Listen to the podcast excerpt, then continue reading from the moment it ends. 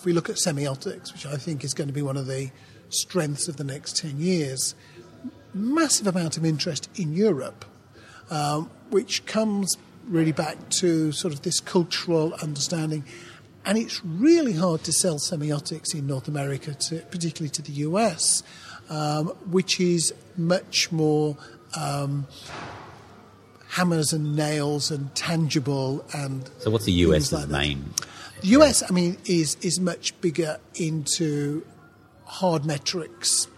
Um, it's very hard to persuade people in the US around the Byron Sharp yeah. view of brands. It's very hard to persuade them about the emotional case um, that the British researchers have, have identified in how emotion drives most things. And it's much easier to say it got this number of clicks, this number of downloads. Um, the average time between seeing it and buying it was this. Real People is produced by Square Holes, an agency conducting and publishing customized explorative research on key consumer markets, customers, and population segments. Square Holes also provides associated consulting and support to ignite positive business and social behavior change. Visit squareholes.com for more.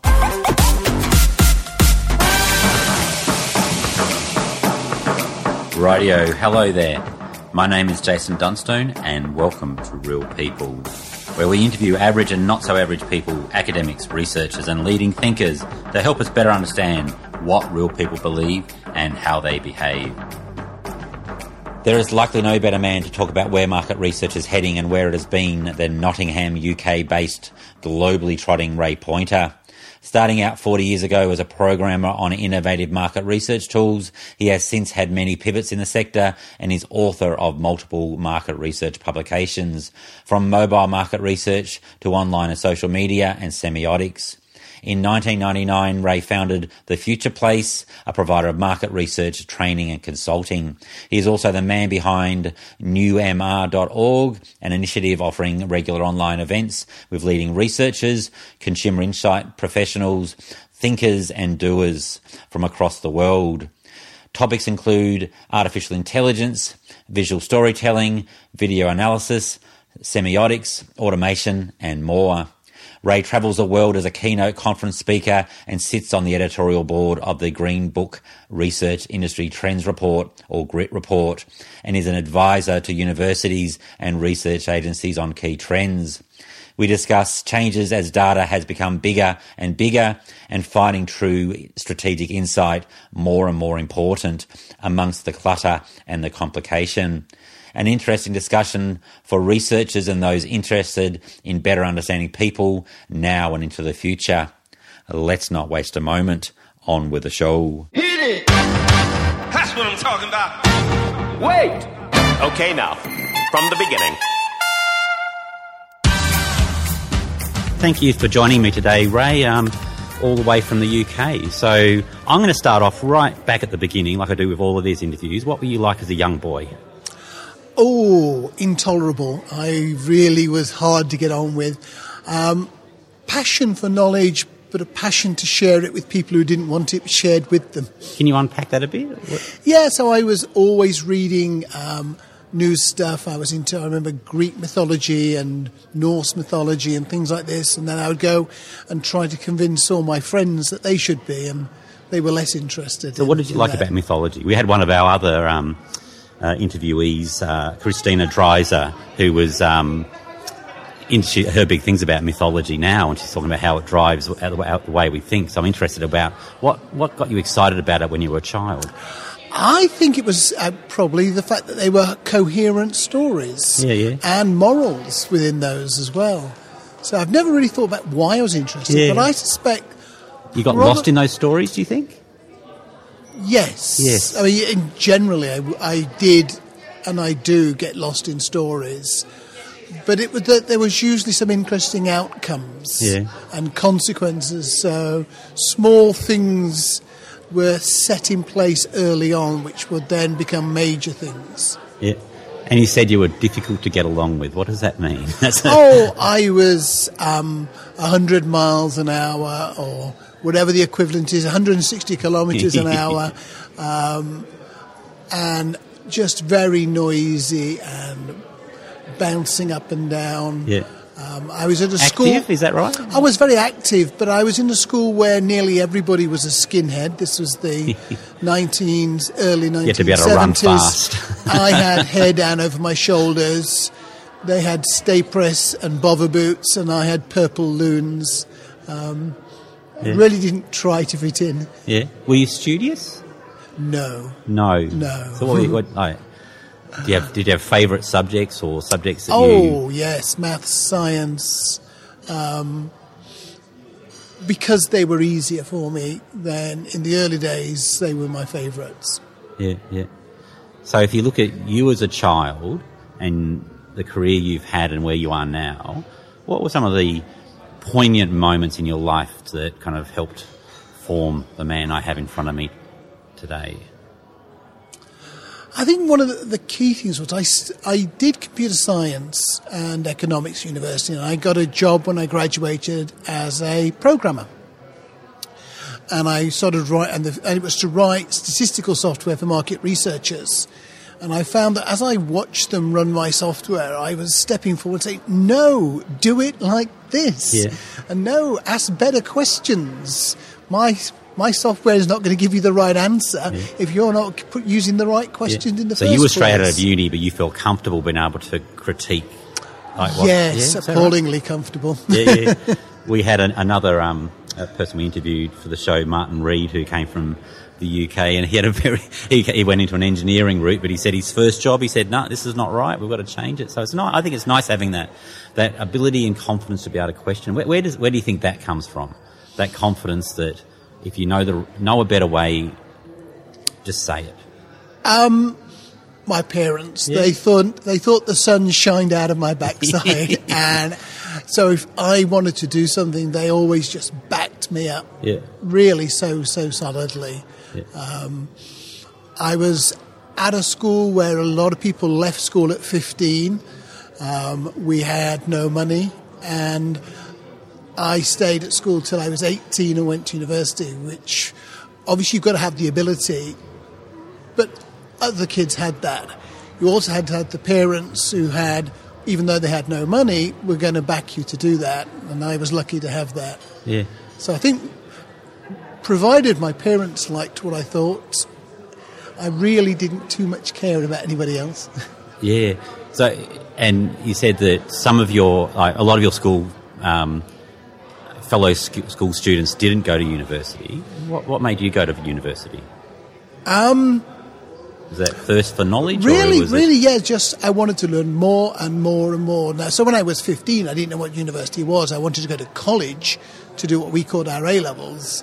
So I went there and did those, and then I met people who were going to university, and I would say, well, I know I'm brighter than them, so I should be going to university. Yeah. And other f- uh, uh, foundation moments in your life that, like now you're a, a leading thinker in uh, market research, innovation, and you have been for a number of years. How did how do you kind of how do you develop that background? Where does that come from? Well, the, the guy that I started writing this market research software for is one of those people who should be famous, but he died before the internet. Yeah. A guy called Alan Frost.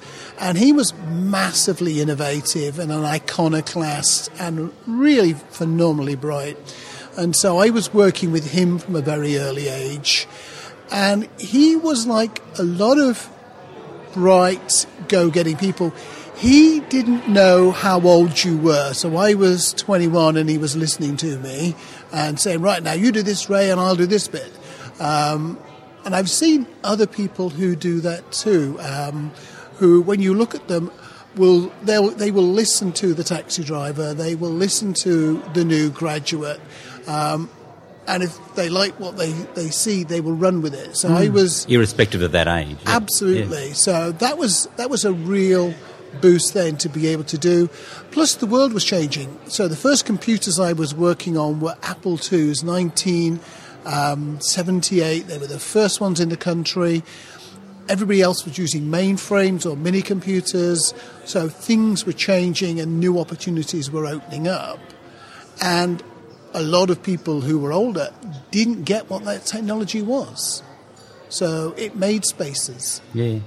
So it made spaces. So for somebody like yourself who understood that and was willing to drive that change, you were. Well, that's half of it. The second half is somebody who, when they see a space, steps into it. Yeah, okay. And that that happens all the time. Today there are spaces. There were spaces in the fifties. Most people choose not to go into those spaces because they Until everybody else is. Is that right? Yeah, because they're they're a bit more scary to some people. Yeah. Um, and a year after I, I started as an employee, I created my own company, Yeah. Um, which would have been fairly aggressive. Now would have been fairly aggressive ten years So ago. how far, how long after you're you're graduating from uni did you set up your own company? About twelve months. Yeah, okay. Yeah. and and was it a tech based business? Yes, it was to provide software to the research industry, and it then grew in conjunction with one particular client, Alan Frost, into a much bigger enterprise. So you were you were into coding and tech Yeah. before it was the thing. It really isn't it? Well, it's been the thing in the UK with some people for a long time. We had people like Alan Turing during Yeah. the Second World War, so there's a strong bedrock of computing and coding in the UK. Yeah. Um, and I was picking up on, on that tradition. Yeah. So keeping that going. So, other kind of poignant moments in your life that allowed you? You've obviously you, you, you travel as a presenter. Now you um, you have new MR that's your you, that you drive. What what are, what are some of the other kind of poignant moments that, uh, or foundation moments? That, Foundation moments. Well, one of them was within the space of a year, I did two bad client presentations. Um, and it was quite interesting because both of them had the same problem. I enjoyed the presentation more than the audience did. um, and that was such a good moment for learning about understanding audiences and working with audiences. Um, and I, I built a tech company and we did a lot of quantitative modeling and advanced predictive analytics. And then Alan Frost became the guy I was working with, became unwell, had a stroke, so we needed to do something. And the company was bought by a company called The Research Business, which was headed by Wendy Gordon, who is one of the big founding of Qual researchers, and Colleen Ryan, another big founder who's now based in Australia. So my company and my associates were suddenly working for a company that was groundbreaking in qual, some of the best there was, and we were quant. So for a year, we butted heads. Um, and by the end of that year, my appreciation, my understanding of qual had completely changed. I mean, I don't know how hard it was on those two, but it was certainly hard on me as well. But it's a fascinating year of just reappraising everything in terms of what is the way, how do you solve problems, what is the range of tools you should be using. Yeah. so having those qualitative, more qualitative, uh, the, questions like why and and uh, to, and the quantitative heads, like just just crunching together, not necessarily agreeing, and then oh, uh, the, the term is I think sort of that storming, and then you start to form, and is that, is that right? Yeah. Yes, um, forming, storming, norming, Something like that, forming, all those morning. Um, and many years later, what my, my son, I've got three children, and William, who has got a master's in physics, said, So, qualitative research is what you do when you can't ask a properly defined question. And I said, Yes, which is an awful lot of the time when you're dealing with humans. Mm-hmm. That if you've got a properly defined question, you can have a quantitative answer. But if you don't have that properly defined question because you're dealing with humans and humans are not perfect and they don't do the same thing each time, then you need to be looking at it qualitatively. Yeah, okay. I'll ask in a moment sort of what has changed over your career, which is, I'm sure there's there's a lot, but I'm really interested in the things that haven't fundamentally changed. So there's still what was what was right then is still right now. There's the fundamentals of of research uh, that you that you see uh, is still being maintained. I think the first thing is that the ability to understand what the client really needs um, is, is a really core skill. And one of the lessons I learned the hard way was a client came to me and they said, We want to do these comb charts in about four or five countries. I said, What are comb charts? And they showed me um, something that their company had been buying from a large management, management consultancy. And they said, we don't want to work with the management consultancy. We want to be able to control the process. Can you collect these in five countries across Europe and produce them? And so we did that, and we collected, they used the scales they wanted on the questions they wanted. I went to the first debrief and suddenly became aware that I wasn't answering any questions the business had. I had delivered exactly what they'd asked me to deliver, which was data in this format, but it, there was no linkage with the business problem. I had just given my client what he'd asked for, not what he'd needed. Mm-hmm. And that is something which is, is really constant in market research. The ability to understand from the client side what they need, and then to understand what is possible when talking to customers and consumers and citizens. Because not everything is possible, some things are more likely to work than others. And that, that is a core essence. Mm in the successful research firms globally, whether it's now, whether it's a few decades ago, we're able to almost re- reverse brief and clearly understand what the client really wants and what is possible. Is that is that right? Yes, and there's quite an interesting example in the UK between two companies that were successful. One was the research business, and the other was Millward Brown.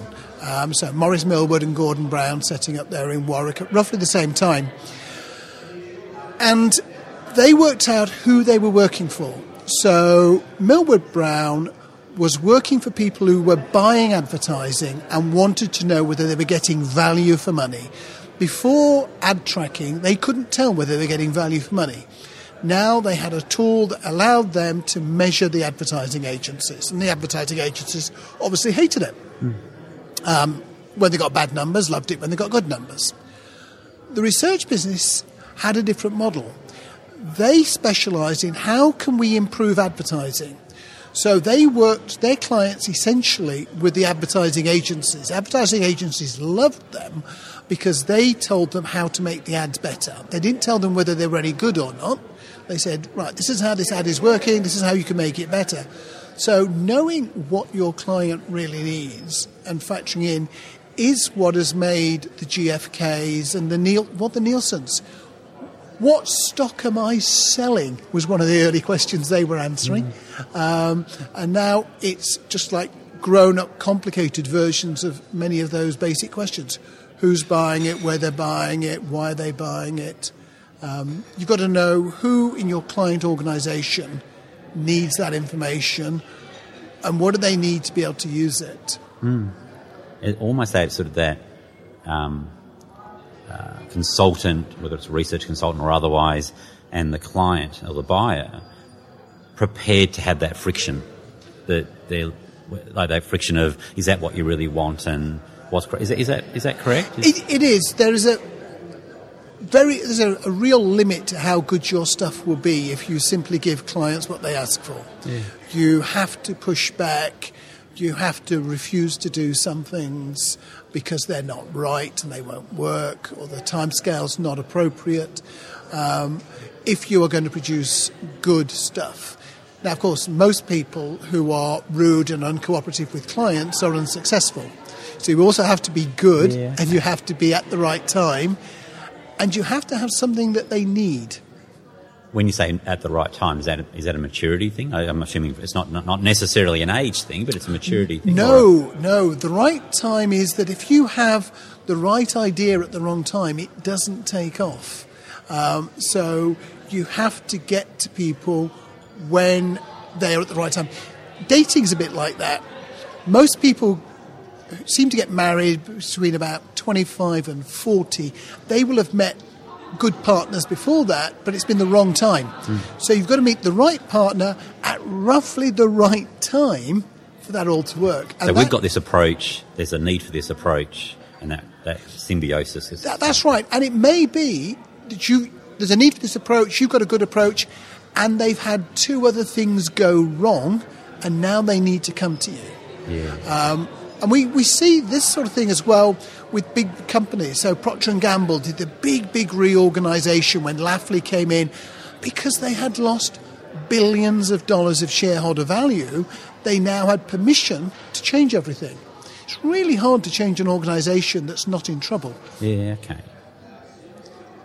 Sort of build on the yours about the the the ability for a, an advisor to um, yeah go to war and, and, or have some degree of friction in the relationship. Does that come into uh, creating an insight? So one of the one of the conversations around the research industry is what is an insight? Can everybody be insightful? Is that consistent over time of what, what insight means from an insight project? I think it's it's related because an insight has to be new. It has to be a new way of looking at something. That's one of the many parts of an insight, which means you're going to a client and you're challenging what they do at the moment. Now, sometimes they will simply accept that, but other times they are going to push back. Because if your client never pushed back, you would end up selling rubbish to them. Um, you need that pushback from the client just as much as the client needs pushback from yeah. you. Um, a process of dialectic where you actually get closer and closer to the truth because here is something new, and the client says, Well, no, it's not new, that's just this rebadged. And then you will argue, and maybe the client's right, maybe you're right, but you, you will only find out by pushing. So there has to be friction. It reminds me of the phrase. Now, I wonder if it was if it was Shaw who said it, um, that the reasonable person adapts themselves to the world and the unreasonable person adapts the world to them. So all progress yeah. is based on unreasonable people. Yeah, yeah, okay. So, what is insight from a whether it's a research a market researcher or a social researcher or anybody else that's listening who has to look at a lot of data and come back with insight for their uh, for their clients or for their their managers. What, what, do you think an insight is? Well, it varies by um, academic discipline, commercial discipline. So, in the commercial world of market research, an insight has to be something that's useful. So, we start off with that. Now, Contrast that with somebody who's doing their PhD, an insight has to be a new piece of knowledge that adds to the body of knowledge. That's fine, but it wouldn't work as a market research insight. Market research has to be useful. It has to be generalizable. I've got to be able to use it ongoing. So, telling me the best way to get from here to Flinders Street today because there's a, a party there and there's a fake going on there. It's not an insight, it's a piece of information. Mm. But finding out that there is um, these things called Ubers, which I've never heard of, which will get me there effectively. First person who tells me that, if I've never heard of them, that's an insight. Yeah. Second person who tells me, well, that's old news. So it's got to be new, it's got to be useful. Um, it's normally going to be a new way of looking at something. Um, it's got to help make sense. So it's not just a, a method of solving um, the problem.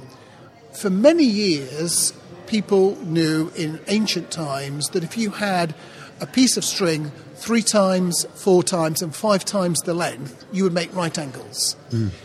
The insight was Pythagoras to saying it's the sum of the squares on the hypotenuse to the two other sides have got to be equal. But people knew it was a 345 triangle before mm. that, that that gave them this benefit. So it's how you move from findings through to something that can be generalized, it can be useful, um, it's going to give you a new way of looking at something. And most weeks you are not going to get an insight. I think there is a debate about whether you could get one most months or most years that sort of frequency. Mm. And of course, we devalue it if we say, well, your job is to develop 100 insights a week, mm. because it's not going to be an insight, it's going to be mm. data, it's going to be findings. Mm. How do you, I don't mean necessarily as young people, but sort of people who might be looking at it, how, how, do you know when it's an insight? Do you need other, you need your client to be yes. feeding back? Do you need internally to be able to go, that's insightful, that's not? Yes, yes. Um, you need for a lot of things, you need other people. Yeah. Um, and you really need somebody at the client to give you the sort of feedback that allows you to realize now they can do something they couldn't do before. Um, I've unlocked something, the lights come on, and they can move forward in a better way, a different way than they could before. Okay. And you often need to be careful because what will what you will actually hear is, "Oh, yeah, I already knew that." Yeah, but you didn't know it till I told you you knew it. um, so the words, "Oh, that is an insight. We can do it differently," are not necessarily the words you're listening for. Hmm. And and that definition of insight has generally been consistent across your time in research. Would you say? We were much less interested in insight in the 1970s when I joined the industry. So we were methodologists.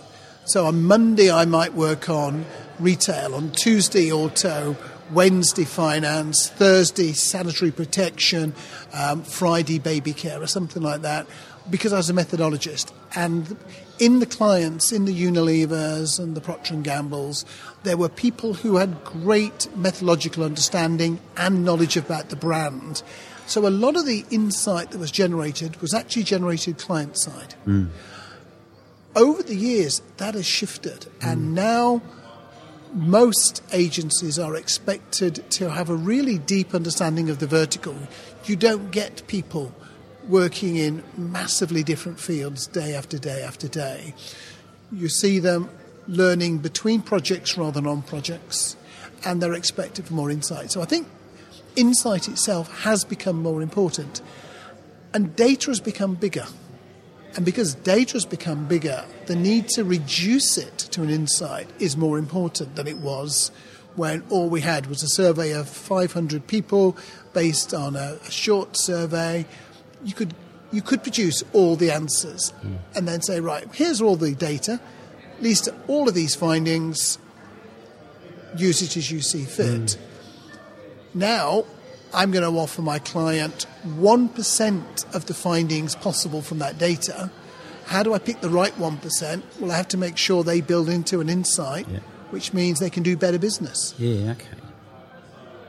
And is that being clearer about what the right questions are? The need to be clear about what the outcome is now is more important than maybe it was back a few a few decades ago. I think it is. I think it's because, as well, the questions are more complicated. So we can see this in a newer market. If you look at China, when China first exploded into a capitalist market, you really didn't need to do a lot of market research because any good product you put on the shelf with the Western brand was going to sell.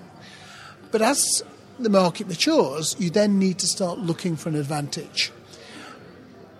And if you look at where marketing is in Australia, the United Kingdom, and Australia, and um, the USA, it's all around emotional attachment to the brand. All the products are effectively equivalent. They've all got equivalent pricing. They've all got equivalent distribution sort of techniques. So we're now trying to win the, the battle for the emotional engagement, um, or we're trying to make this so it has better mental availability to people. How do we do that? Well, that is a much harder research problem. Um, in the 70s, X percent of people know about you, you need to increase the number of people who know about you, was a useful piece of information. Now you need to find out why people are know about you, they've considered trialing you, but they're not buying you. We're right into motivational areas, so we're digging deeper. Hmm. And that, that requires a change in what happens as well.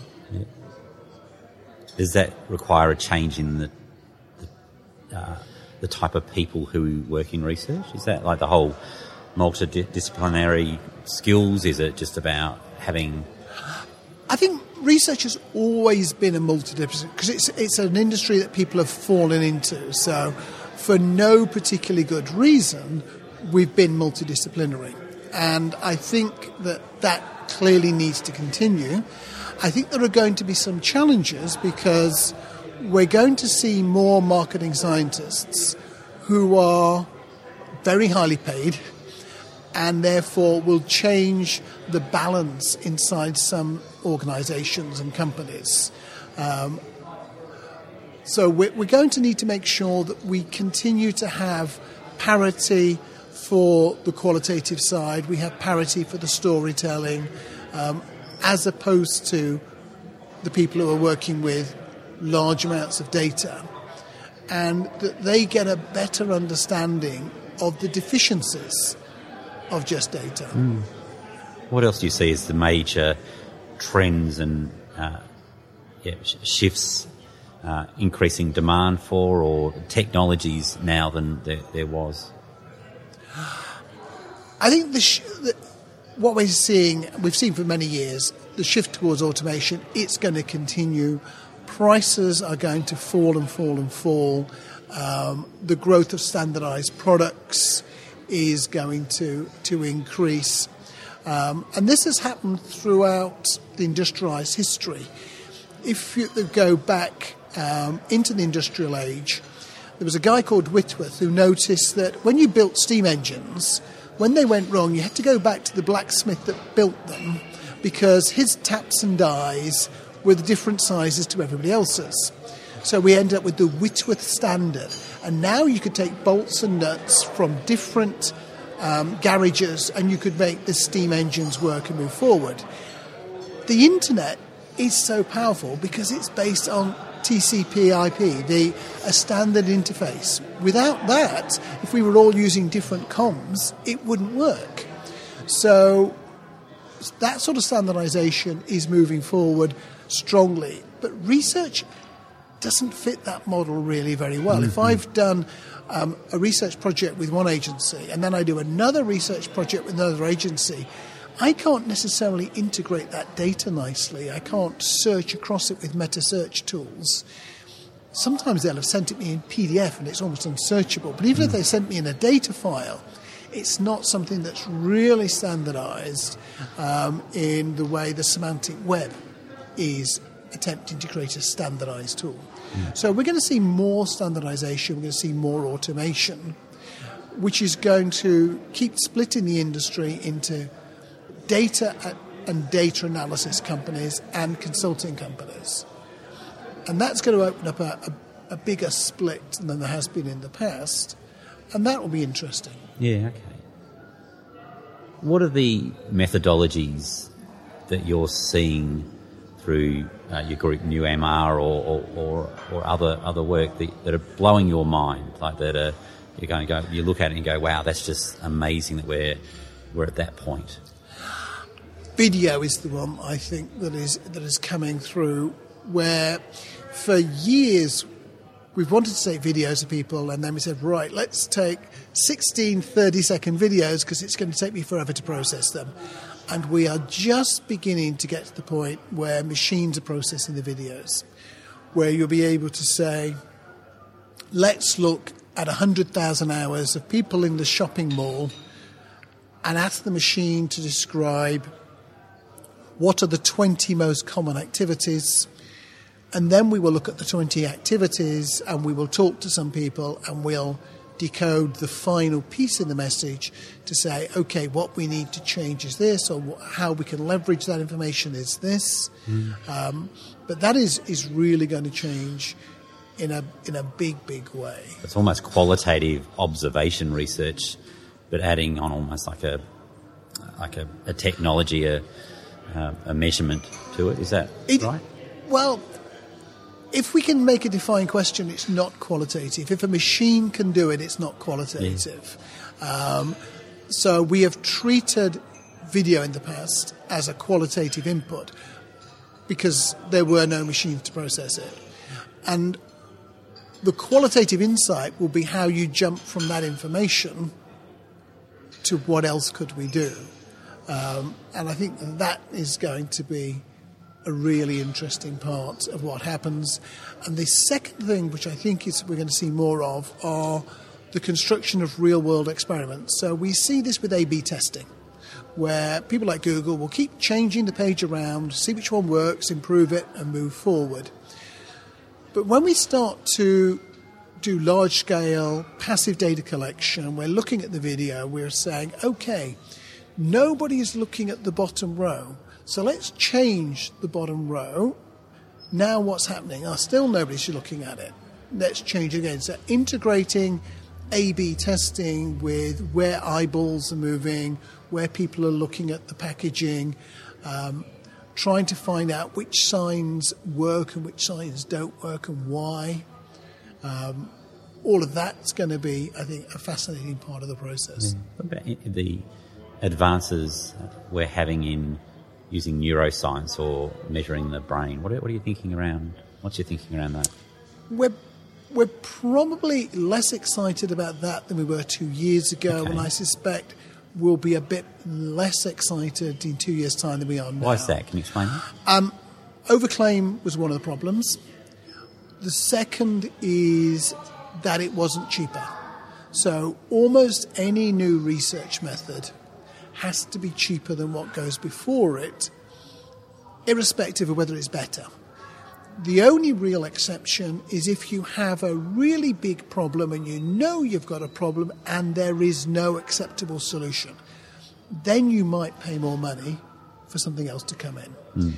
And neuroscience doesn't offer that by and large.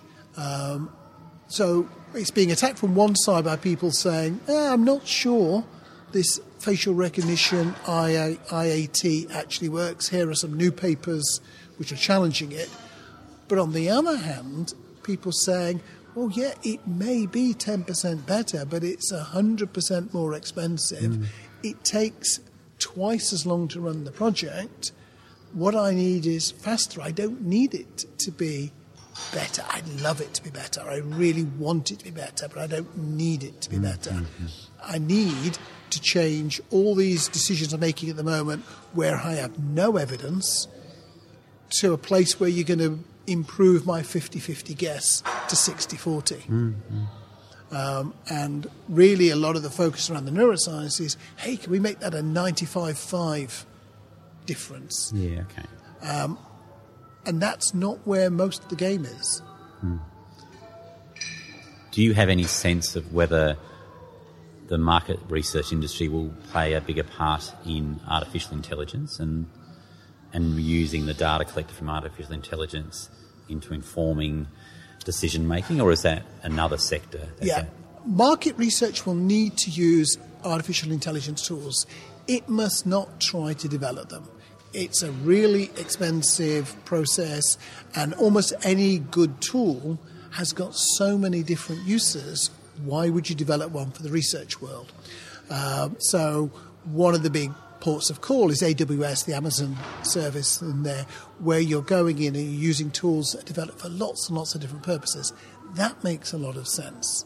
Um, proprietary tools where we bring in one or two um, artificial intelligence coders into a research company could work, but it's unlikely to. Whereas picking up the tools that are being generally um, developed, so the people who are using Watson and all of these sort of things to say, right, how can we apply that to what we do and move forward? Um, how can we apply machine learning to what we do and move forward? That makes a lot of sense. We are going to have to use a shed load of AI over the next 10 and 20 years to stay relevant. If we try to carry on doing things the old way, we will just be too slow, too expensive. How does market re- yeah? How, does market research, I guess, um, compete? So we've got uh, AI we just talked about, big data. Got any any monkey can do a survey, it seems, but maybe not. Um, how does the market research industry uh, differentiate and illustrate that they are they own consumer insight or whatever it might be? I think it really has to be around providing useful solutions relating to consumer customer insight. So let's not go too far away from, from that core ground around customers. So we are not going to talk to companies about supply side management. If you talk about the management consultancies, they do some of what we do, but the vast majority of what they do is about supply side management. How can you buy it, make it cheaper, produce it faster? We're about demand side management. Us and the advertising agencies and the marketing companies and the PR companies, we are all in demand side management. How do you understand why people want things, how they find out about them, and how they use them? So re- we need to be working much more collectively across with advertising agencies, marketing companies, PR companies, market research companies in understanding people. We're hmm. going to use these technologies to understand people. And there's two groups of people we, tr- we understand. We understand clients and we understand consumers. And we're filling in the gap between the two because there is a real art in specifying a project. Even if AI designs the survey, designs the fieldwork, somebody has got to talk to the AI device. And what you will notice if you watch different people talking to Alexa or talking to Google Home, some people get it to do stuff really well and mm. some don't because there is a way of talking to AI that is productive. Mm. And that is the skill that we need to enhance. Yeah. Are there, I guess, like when we talk about sectors like, say, design thinking or behaviour change that seem to be sectors that certainly weren't around when I sort of started in research 25 or so years ago. Does market research have a role in those? Behaviour change? Behaviour change, absolutely, because it's. We should spend 90, 95% of our time behaviour change with customers to buy products or use the products in a new way. Um, which has got some interesting implications for sort of long term loyalty. How do we get people to um, use our product better so they're getting more value for money because then it would be hard to go and use somebody else's product because you wouldn't have all of those efficiencies. So think longer term as opposed to saying, well, it's quite nice if they don't actually use the last 10% mm hmm in each bottle. To say, right, we really want to make sure that they do. How do we change that behavior? Um, and we, we follow it through. So, behavior change is is a central part, quite clearly. And we need to revisit the usability battle. We gave up really on usability being a core market research skill way too easily. Um, usability should be involved in our business. We won't be 100% of usability testing, mm. but any form of usability testing with consumers, we should be should be um, a range of market research companies involved in that space. Yeah, okay. And big cultural differences you see? Obviously, you, you speak around the world uh, and you, um, you have dealings and, and write about, about, what's happening around the world. What, what are the regional differences or trends that you see in different areas? Oh, um, there are some interesting ones. For example, if we look at semiotics, which I think is going to be one of the strengths of the next 10 years, massive amount of interest in Europe, um, which comes really back to sort of this cultural understanding. And it's really hard to sell semiotics in North America, to, particularly to the US, um, which is much more um, hammers and nails and tangible and. So, what's the US's like main? The US, I mean, is is much bigger into hard metrics.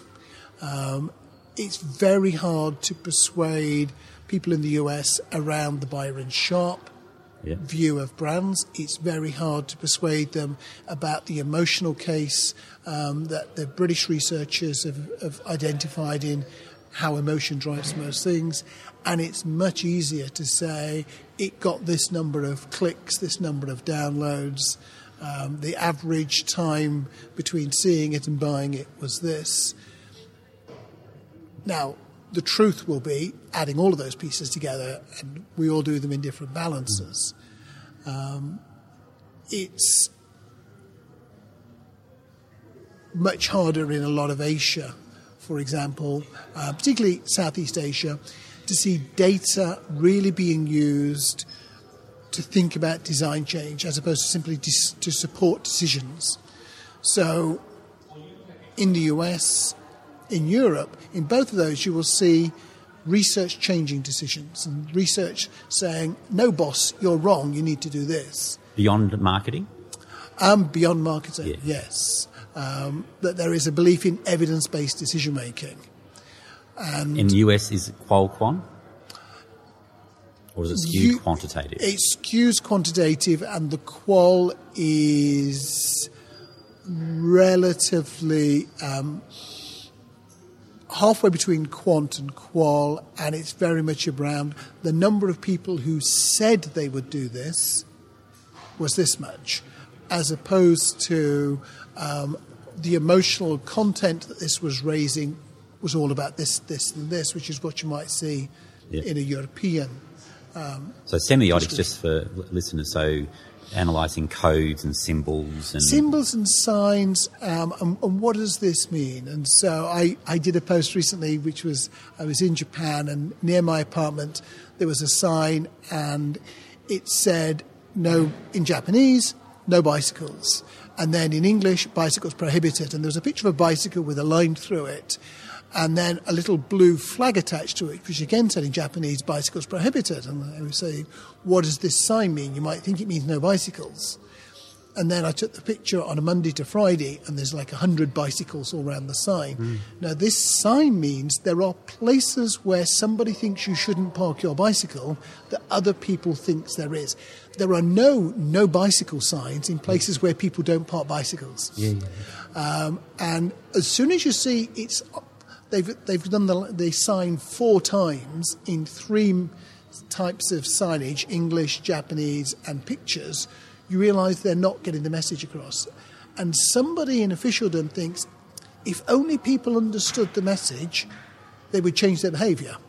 Now, the problem is not that people don't understand the message, it's just that message is not changing the behaviour for some other reason. And that's really what semiotics goes towards. Why do we write this? You know, what does red do in, for this brand? What does green do for this brand?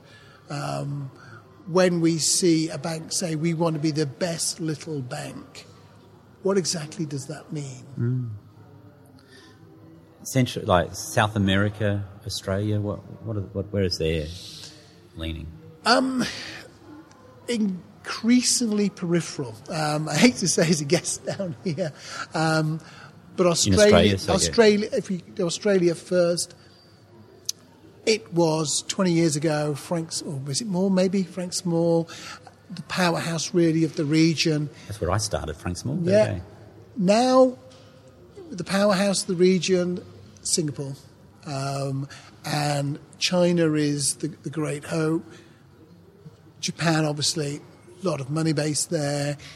India for a lot of the thinking, a lot of the execs, a lot of the marketing scientists, a lot of the software.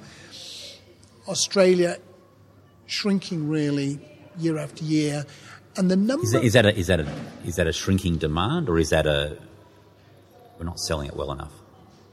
Oh, I think it's a lot of it is driven by not selling well enough, um, a lack of a lack of hunger to go after those markets. Um, Markets within Australia or markets beyond? markets beyond. Yeah, okay. Yeah, there's a limit to So Australia can't sort of see themselves as being a domestic um, market. They need to um, see it as a global market. In terms, if you look at the ESOMAR global market research data, the amount of market research conducted in Australia is quite good. So you can look at what is the GDP for the country per person.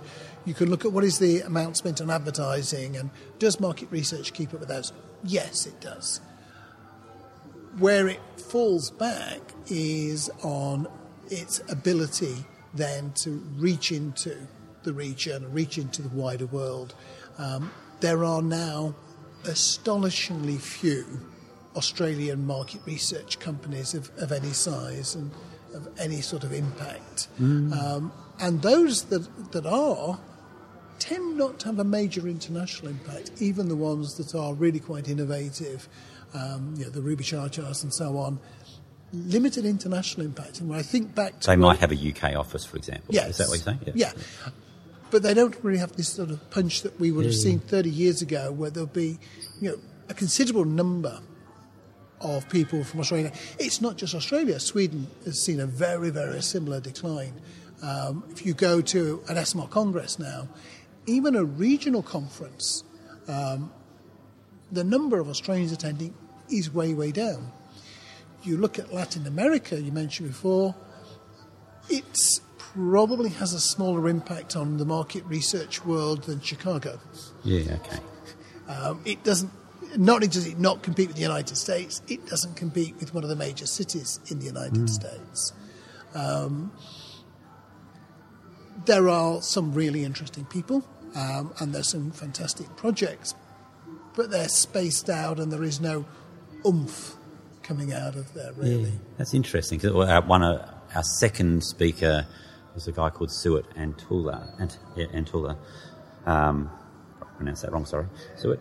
Um, but he was ta- he came from India and he was talking about how Australia often is a bit um, has a view of being very innovative, but uh, he used the term in India they're they're, they're leapfrogging. They're sort of they're, Yes. they're, they're stepping beyond Australia. They used to have no phone, and now they've got faster internet than, than we have, and, and see themselves very much as a global market. Where Australia often does uh, see themselves as domestic. I was just thinking back in your point you mentioned of Frank Small and Associates when I, I first started there.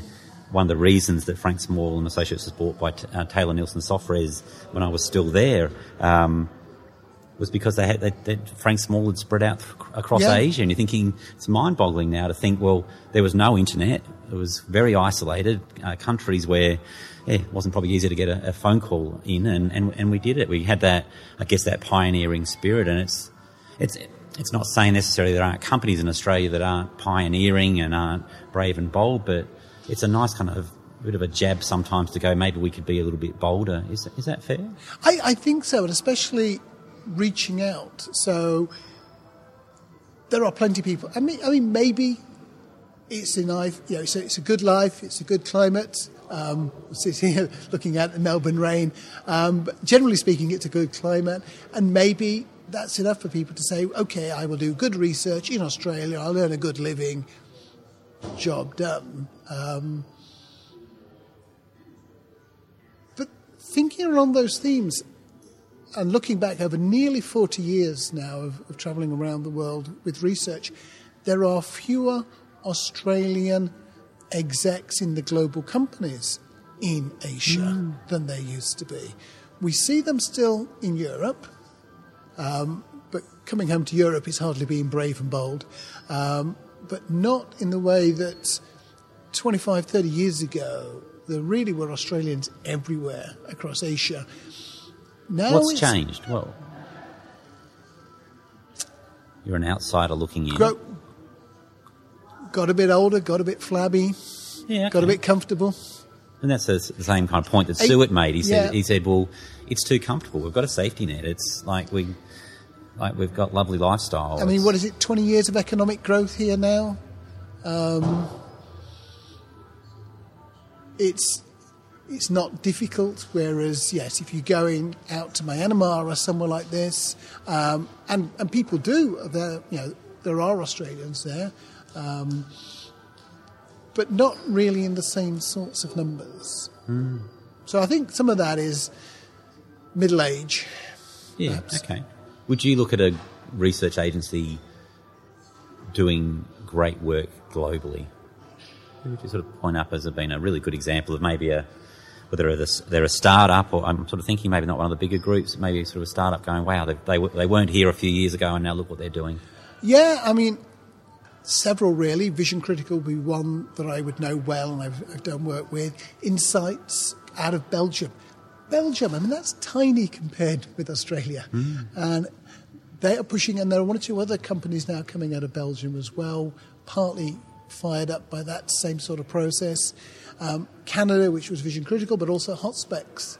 Um, Lieberman Research Worldwide, LRW, awful brand name, but really some very interesting work um, and beginning to to grow. And then some exciting small ones like Glimpset, which has just been bought by a larger company, um, applying a combination of AI and human techniques in order to be able to get at things in, in new ways. So, yeah, quite a lot of, of interesting things going on. Of course, BrainJuicer as as was System One, as they now call themselves. Again, another interesting brand. Um, at the conference here, we've got uh, Fiona Blades from Mesh, created some really interesting stuff and there's some projects. Yeah. There's a list in the US that's a list of innovative research agencies, and I can't remember the name The of it. Grit one. Yeah, the Grit one. So, what? What's? Do you have an observation of that when you see that? Do you wait for that to come out and and look Um, and well, no, analyse the I- report? I'm, I'm on the editorial board, so Yeah. I, I, get to see it before it comes out. yeah. and it is fascinating because there are two ways to be innovative. One is that you're something like System One BrainJuicer and you publicise and you are very innovative. And the second one is that you're somebody like Ipsos who channels I'm a big company, but I'm going to do this and this innovatively, and a lot of people will therefore benefit. Because obviously, most people don't get to benefit from InSites. Most people don't get to benefit from BrainJuicer because they're medium to small size companies. But if you have something innovative at a GFK, TNS sort of level, a lot of people can benefit from it. Nielsen do a lot of interesting work and that gets picked up in there as well. So that's quite an interesting split between the two. One of the ones that's come into the league table the last couple of years, I think, is very interesting, is Zappistore, um, who are very much around disintermediating a lot of the market researchers. It's much lower cost, it's much faster, highly standardized, highly automated. And I think we're going to see a lot more of that around mm. in the research world. That's great. I started off uh, with you as a child and, and what you were like, uh, and that was great. We'll come back to, as we move forward, about what your suggestions are for young people in the future. So whether that's children or whether it's young professionals, what's what's your thinking about the priorities of having a successful career or success, a successful career, successful life? Yes. I don't really mind how you take that. I think you have to make sure that your life and your career fit together. Um, so, a successful career and an unsuccessful life is would be pretty awful. Um, a successful life without having a method of funding it is a challenge. So, if you can have a career that lets you do what you want to do, that's obviously a big positive. And then there's the old saying that if you can find a job that you love, you'll never work a day in your life. Or you will absolutely work every weekend for the rest of your life, That's depending right. quite on how you define you it. are working, and, yeah, and sometimes time. it still sucks. But um, my own belief is that you need to be very good at something, and it almost doesn't matter what the something is. It does matter if you that pick up deep, some that deep skill that you have that you're good at. That yes, right? that, that, most of the people around you don't have. Um, so if nobody else around you can speak languages and you do languages, that's fantastic. You can turn. Um, we're seeing people who are not good enough artists to make a living in the art world, being really great as illustrators and helping people produce better material that way. Um, it's fairly easy to amuse a conference audience with humour. Don't think you can go to the comedy store and do that. So, you, yeah, being the best comedian in the market research world, that's an achievable aim. Um, Some would argue it's a low bar. yeah, in ah, that, that comes. one of the things you're looking for in life are low bars. Yeah. Um, I remember doing some work in category management, and I was just amazed at how low the bar was in category management and how easy it was to make an impact. Frankly, market research itself yeah. is a relatively low bar. It's why we have more equality of opportunities because the people who are going into the really um, top end stuff like finance and banking are not playing in our pool. Mm. So take advantage of, you know, if you can see a low bar, it's probably not low to other people. It's low because actually you're good at that. Yeah. And so develop your deep skill yeah. and keep keep learning. Assume that most things you're doing now you won't be doing in the future. Yeah. There's a couple of points in there that that mediocre in a category is opportunity. So it, that, that, that's great. And and I wrote a blog some time ago. I think it was about um, beyond ordinary. I, I called it how we're getting everybody's getting good at being good at everything. Anyone can do a, arguably a survey or, or whatever, but we're almost losing sometimes that desire or that ability to drill deeper and to get stronger. Uh, which is it's nice, to, and some of our some of our interviews have, have, said that same thing of going, you've got to find that area and, and digging digging deeper and become a, becoming the best in your field. When it's not a clear area, obviously you were into technology and programming when you were a young guy. What if you just don't know? I know guys in their 40s who's still going, I don't know what I want to do when I grow up. Oh, How do yeah. you define no, that? I, I don't know what I'm going to do when I grow up. I'm a big fan of not having a long term plan. Have a short term plan. I'm going to do this next. I'm going to do this next. Um, and you then need to balance with your personality type sometimes. So, one mistake can be sticking with things too long. Obviously, you will know somebody. Can you explain that a bit more? So you decide you want to be an auditor. So you take the audit exams, you fail. So you sit them again and you pass the next level, you go up one and you spend all your evenings. And some people have done it in three years and you're 10 years in and you're doing it. Now, once in a blue moon, that's, that's right for people. But generally speaking, if it's not successful or you launch a new business and it doesn't take off, um, or frankly, you don't work hard enough when you work from home, or whatever it is, don't try to fix the problem. Do something else. Um, on the other hand, you do meet people that don't stick at anything long enough. So it's, you can't give the same advice to everybody. To some extent, it's got to be tailored to what they're like. So you don't. You want to make sure that you, I think, have a short-term plan. You say, okay, this is what I'm going to do next. I'm going to look at this. I'm going to move forward. I'm going to do this, and then I will have another look at where I'm going. So I don't know what the longest plan I've ever had is. Probably when I did a part time master's. That was sort of committing myself to four years, but at the, each of the modules only took a year, so I didn't have to carry on doing those. So, so you, it's, it's steps. It's steps to a good life rather than I want to be at that, that pinnacle point. You need to you need to you need to step up a mountain to get to the top. I'm, as long as I'm going up. yeah. Yeah, Okay. I'm, I'm going in, heading in the right direction. I'm a member of um, a political party back in the UK, and we had a fantastic leader who took power in the late 50s until the late 60s, Jo Grimond. And party only had about five MPs when he took over. I was in a terrible state, and they said, What are you going to do to organise your people? What's your, going to be your big strategy? He says, "Hmm." He said, Five of us, we don't have a big strategy.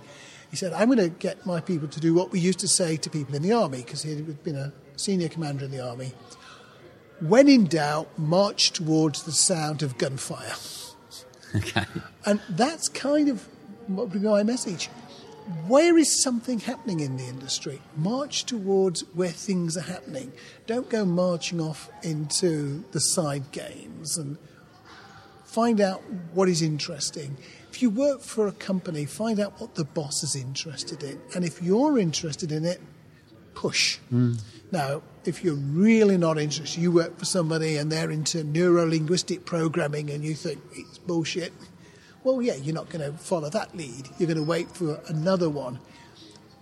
You want to be a bit like the people sitting out in the surf waiting for the good one, but not quite so laid back that they spend half the day doing it. Um, but don't take the first wave that comes along. You know, something comes along. Is this interesting?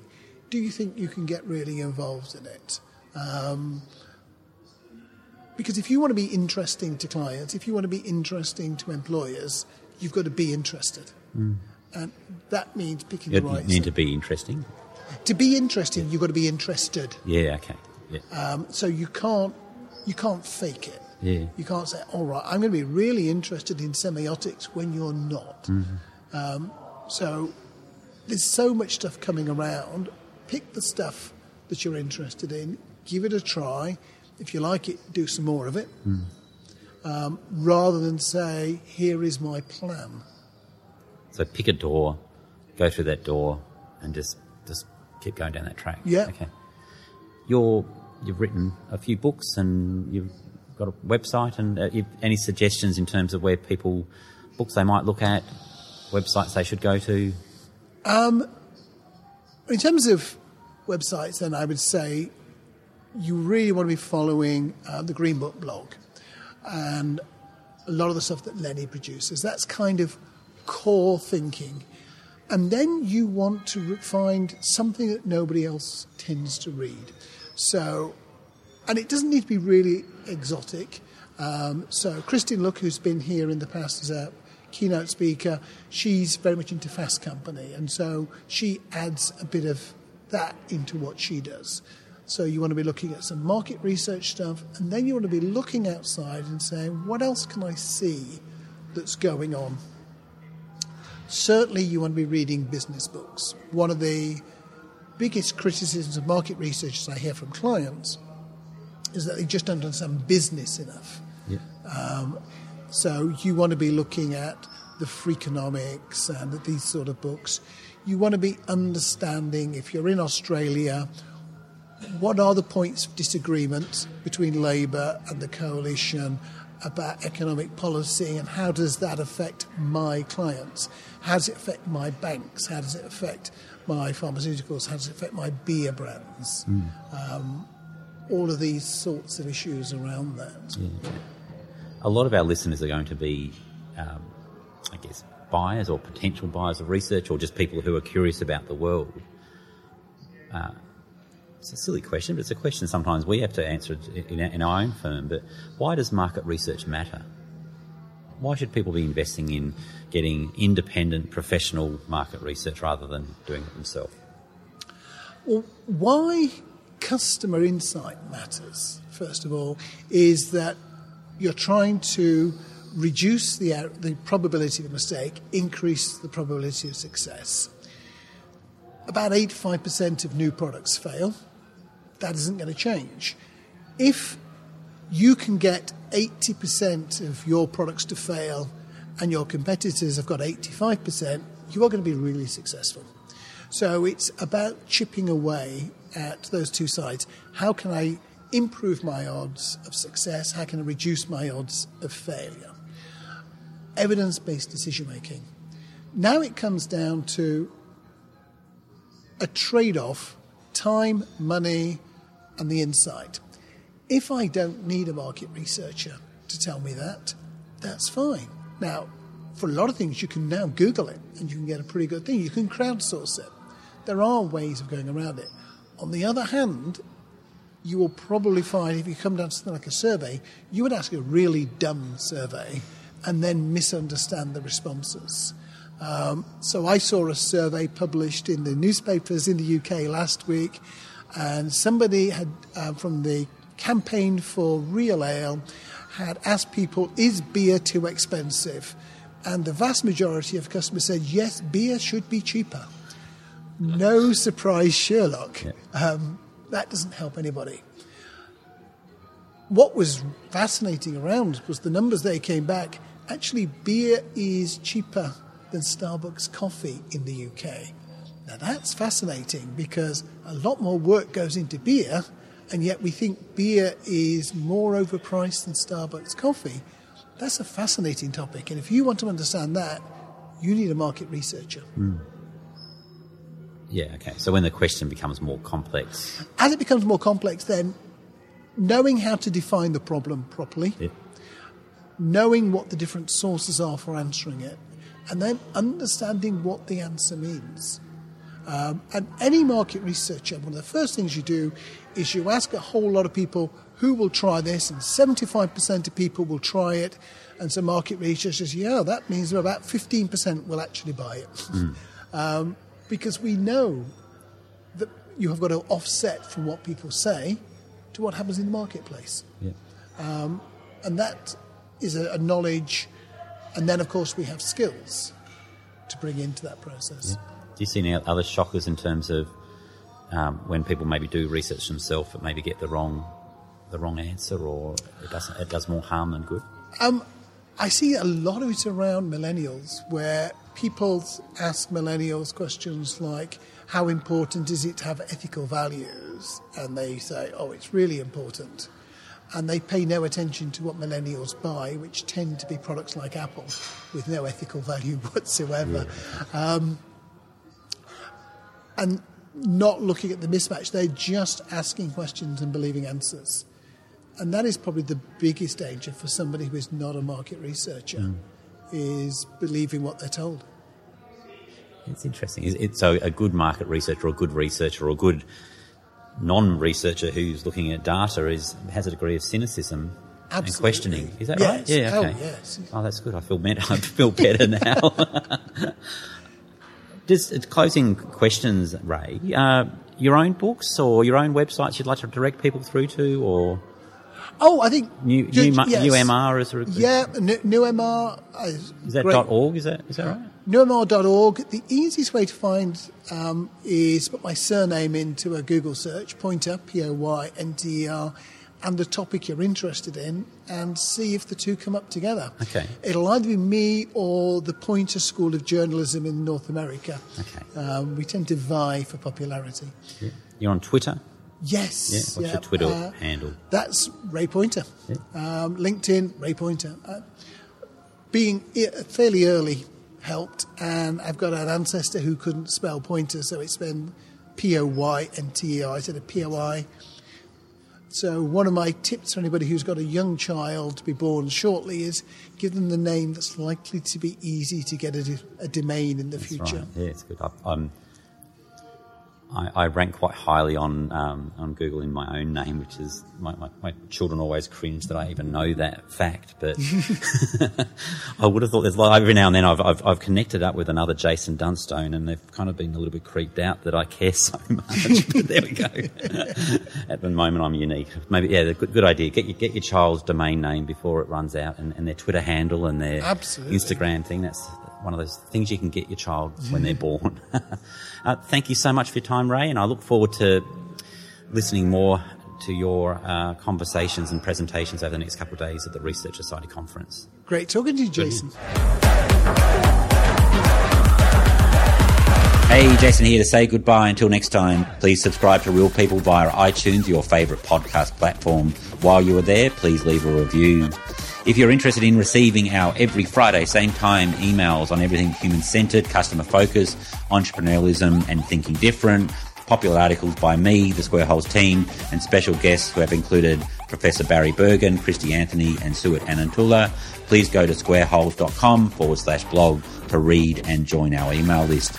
You can also follow me, Jason Dunstone, on Twitter or your favourite social media.